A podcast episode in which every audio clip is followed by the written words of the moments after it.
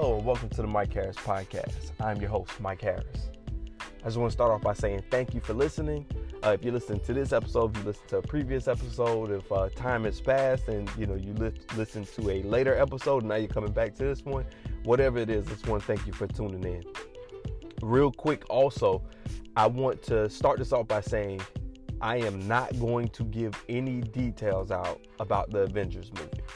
I'm not going to spoil the movie for you. I'm not going to allude to anything. Let me let you know that now. But I do want to use as an illustration. Uh, this past weekend, of course, you probably make the assumption. My wife and I, we went and saw the Avengers movie. And when I tell you that movie was phenomenal, I mean it was done well. I, it was, it was truly incredible. Just an incredible movie. And it made me start thinking and really going backwards and saying, you know what, this is an incredible movie amongst other incredible movies. So the bar for this movie was even higher, especially the fact that they put it out calling it Endgame and saying that this is the culmination of the entire Mar- Marvel universe. That in itself puts a lot of pressure on the movie, and I can tell you that, in my personal opinion, the movie lived up to every bit of the pressure and exceeded expectations. Right. So my thing is when I look at it, I say, how were they able to do it? The only way that I think that you can truly be able to pull something off like this, and over the course of the last 13 to 15 years, is through preparation. Right. I love the quote that preparation is the key to success, and I truly believe that to be the absolute truth you have to prepare in order to be successful. But I think we underestimate the level of preparation for these different things. The Avengers movie, think about it. Every Marvel movie tied in to the Avengers plot, right? All of it leading up to this final movie, right? This final showdown and battle and all of that good stuff. And it's been amazing when you look at the details, the details haven't been confusing. We haven't seen things that, you know, uh, contradicted each other. We haven't seen things that just seemingly didn't go together. I'm sure that, you know, if you're really uh, a comic book person, you're looking at it and maybe you were able to pull out details.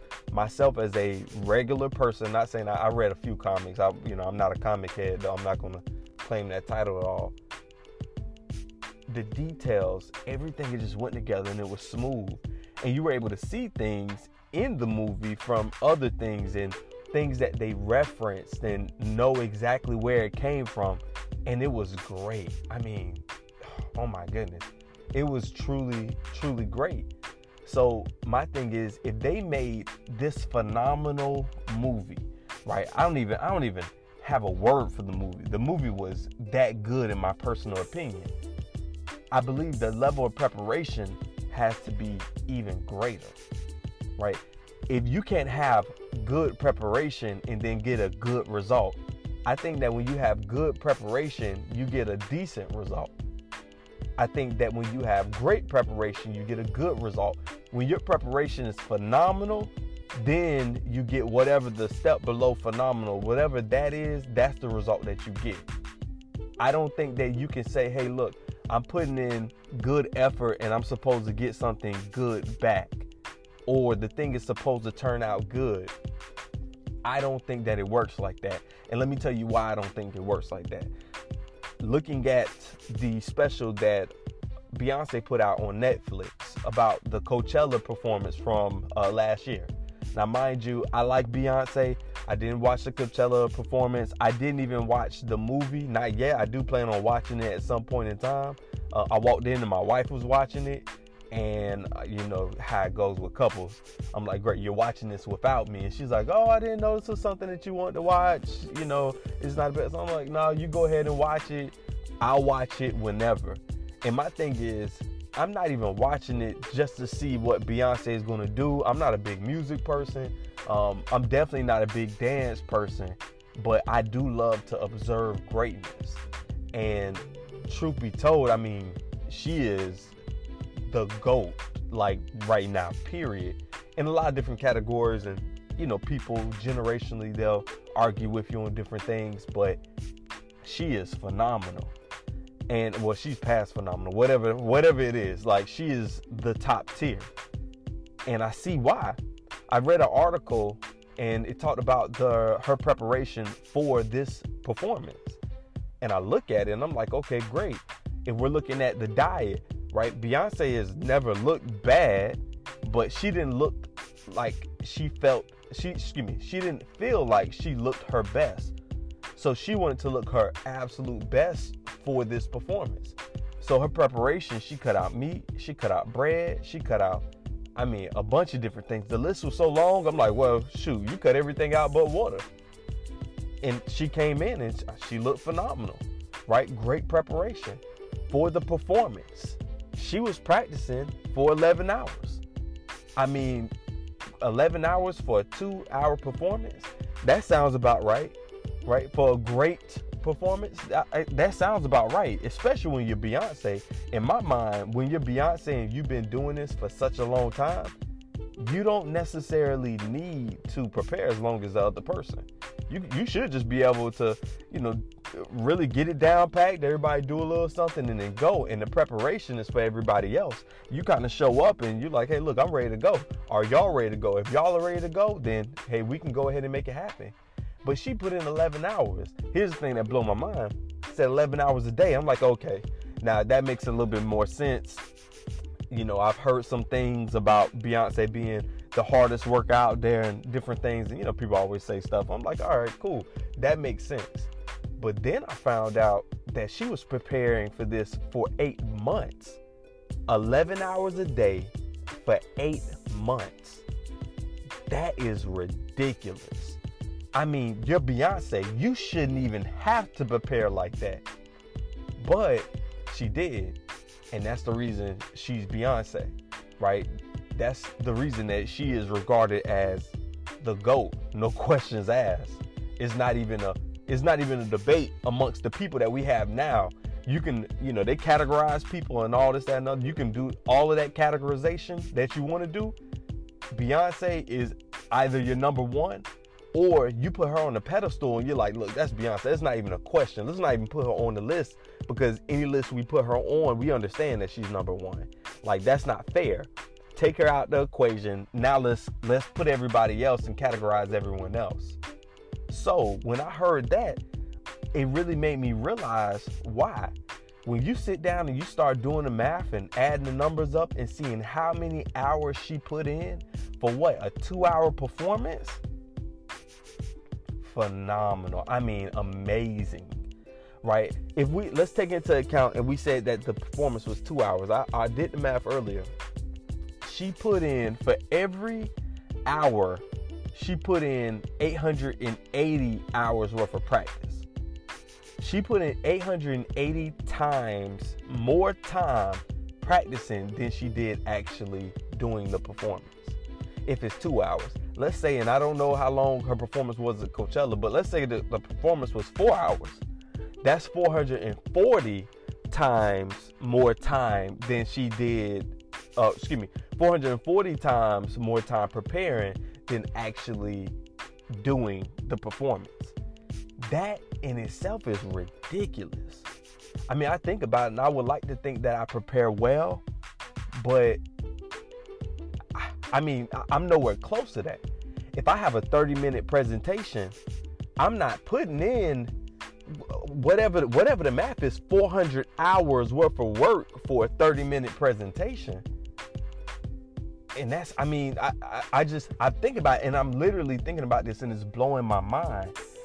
But that is when you start talking about top tier and understanding what the top tier is doing it makes sense right? It blows your mind. You almost don't even think that that's possible, but it begins to start making sense why they are who they are.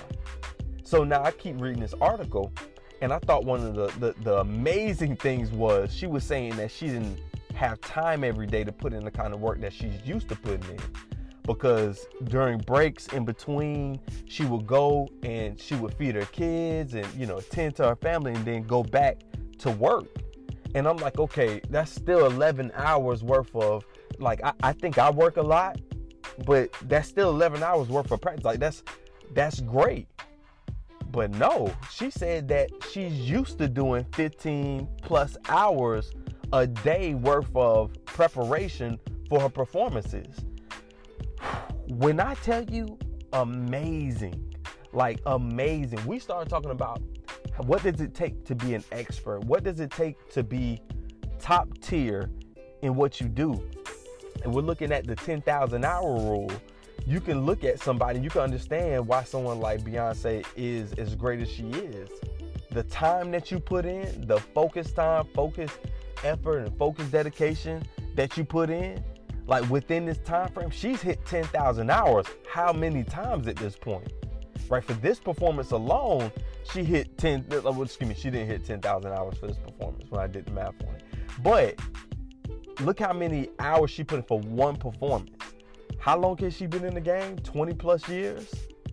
She's hit 10,000 hours a few times. That's crazy to me. So no wonder she is who she is, but just because she's hit 10,000 hours a few times, that hasn't stopped her from doing the work. That hasn't stopped her from doing the preparation in order to make sure that she's executing the next time on a high level. That in itself is just, it's amazing, it's incredible and I look at it and it's it's such a great challenge to myself because I I ask myself, okay, what is it that I want? What is it that I want to be great in? What is it that I want to be good in?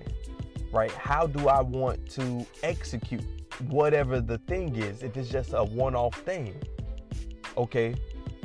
I get these things together, I make this list, and then I start saying, what kind of preparation am I putting in in order to make sure that that happens? I'm not putting in the kind of time that I think that I'm putting in, right? And it makes you look at your time different differently and say, great, how am I going to maximize the time it is that I have? How am I going to be as efficient as I can be with the time? Right? If I want to get into speaking, I need to be practicing speaking more and more because I got to get my hours up. I got to get my hours of preparation up. I think there's different levels of preparation. I think there's a such thing as like just a general preparation to say, great, let me generally get prepared for a thing. Let me make sure that I'm practicing this or practicing that. And then I think there's specific applications. I think that you can go specific and say, great, I am practicing specifically to be able to do this skill under this pressure and this time frame or whatever whatever that looks like for you I think we have to make sure that we're doing both things. If nothing else, I think that we have to make sure that we're doing a general preparation. For me, a general preparation looks like a routine that I go through in the morning. I generally I prepare for my day. I get up, I make sure that I hit a few foundational things. Think it's important to start with the spiritual, make sure that you're prepared in that arena. I think that it's important to go next to the mental make sure that you're prepared in that arena. Emotional, make sure you're prepared there as well, right? And physical as well. If you can cover those things, then I think you have a general level of preparation for the day.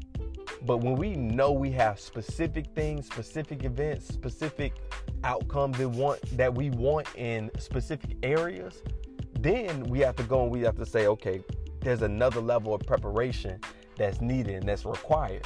I have to make sure that I go hit however many uh, three pointers, free throws, jump shots, just whatever it is, I have to make sure that I'm preparing specifically in this arena.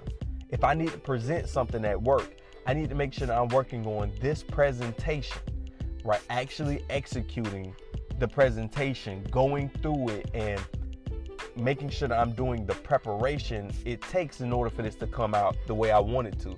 Remember, I said this earlier. Personally, I think that the level of preparation that you have, whatever the level of preparation is, the outcome isn't going to be the same. It's going to be a little bit lower, right? So if you want to have a great performance, what's what's beyond great? You need to have phenomenal preparation, right? If we, if we want to go by Beyonce rules, whatever the however long the hours are for your performance, for your presentation, for whatever it is you need to practice that 880 times that, 440, whatever it is, times that, that's how much you prepare for the thing. That is a lot of preparation. But it's, it's just really about asking yourself, how great do you want to be? I think we have to step back from the thing and really just be realistic with some things and say, great, if I have something going on next week, then I know that next week I don't have 800 hours or 400 hours. But you have to really sit down and say, okay, what is it that I have? How much time do I have in order to put into this thing to make sure I'm preparing? But we got to make sure that we prepare we always talk about practical application. I always want to get into how we actually do the thing. So let's go over three different ways that we can make sure that we are executing preparation, right? Because preparation is execution also requires execution. So how do we do it? The first thing I think is that got to make sure and these are in no particular order, but the first thing would be that you got to make sure you keep a calendar and a schedule. I think we have to be deliberate and intentional about preparing for a thing, right? So you can't just say, look, I need to prepare for something and never actually outline time for it, never actually put it on, you know, your schedule for the day or put it on your calendar for the week or your calendar for the month. When it's really important to you, you schedule the thing. Prime example, we talked about the Avengers movie earlier and I went this weekend. I was talking to my mother-in-law. My mother-in-law was like, "Oh yeah, you know, I think I, I, I think I'll just go. And on it's a Sunday. She's like, "Oh, I'm gonna go on Sunday." I'm like, "Oh my, you're not going on Sunday." And she was like, "Well, why not? What was holding me back?" And I'm like, "Nothing's holding you back except you can't get a ticket." And she was trying to say, "Why can't I?" And all. I'm like, "Look, you know what you don't understand is that." These tickets are sold out. She's like, oh, they can't be that sold out. I explained to her that great, me and your daughter went to go see this movie because I bought these tickets two months ago. And two months ago, a few of the times that I actually wanted to go to, a little bit more, they were sold out on the day that the tickets came out. When I opened the browser for to get the movies, it said that great, keep this browser open. Your place is saved in line. The estimated time that you're to have a five minute opportunity to buy your tickets is like 200, excuse me, not 200, is two hours and 45 minutes. Crazy, right? The movie just didn't even come out. The tickets just went on sale. And it's taking that long before, and I didn't even do it immediately as soon as the notification came, came through. I saw somebody else say that they got their tickets, and then I went on and I was like, great, okay, it's gonna take this long in order for me to get these tickets. So I had to explain this to her that great, you you're not gonna be able to go today. If you're off this week, then you're gonna have to pick a time this week that nobody else is gonna go, and then you go find a ticket. And I went through and looked at a few times. I'm like, oh, well, this one sold out on Monday, and this one sold out on Monday, and this one sold out on Tuesday. Okay, great, we're gonna to pick a different time. When we start talking about what's important to us, we always you can always tell what's important to someone because are they being deliberate, intentional about making time for the thing to happen? Or are we saying giving it generals, oh, around this time or around that time? And maybe for some people that don't have a busy schedule, for some people that, you know, have different things that, uh, or excuse me, don't have things, don't have a lot of obligations, that might work for them. It's not going to work for the majority of us that are busy, that have things to do, that have, you know, kids or just responsibilities in general, we're going to have to make sure that we schedule the things that are important to us, the preparation for the things that are important to us. So, transitioning to step two of making sure that we prepare, right? That, that we overcome uh, the lack of preparation. I think that we have to look at ourselves and really identify the, the feelings that we're addicted to. Right? Here's what I mean. I personally, I'm addicted to shooting from the hip. Right? I think that's a southern term, and I'll break it down a little bit more. I'm addicted to hitting the the shot at the buzzer.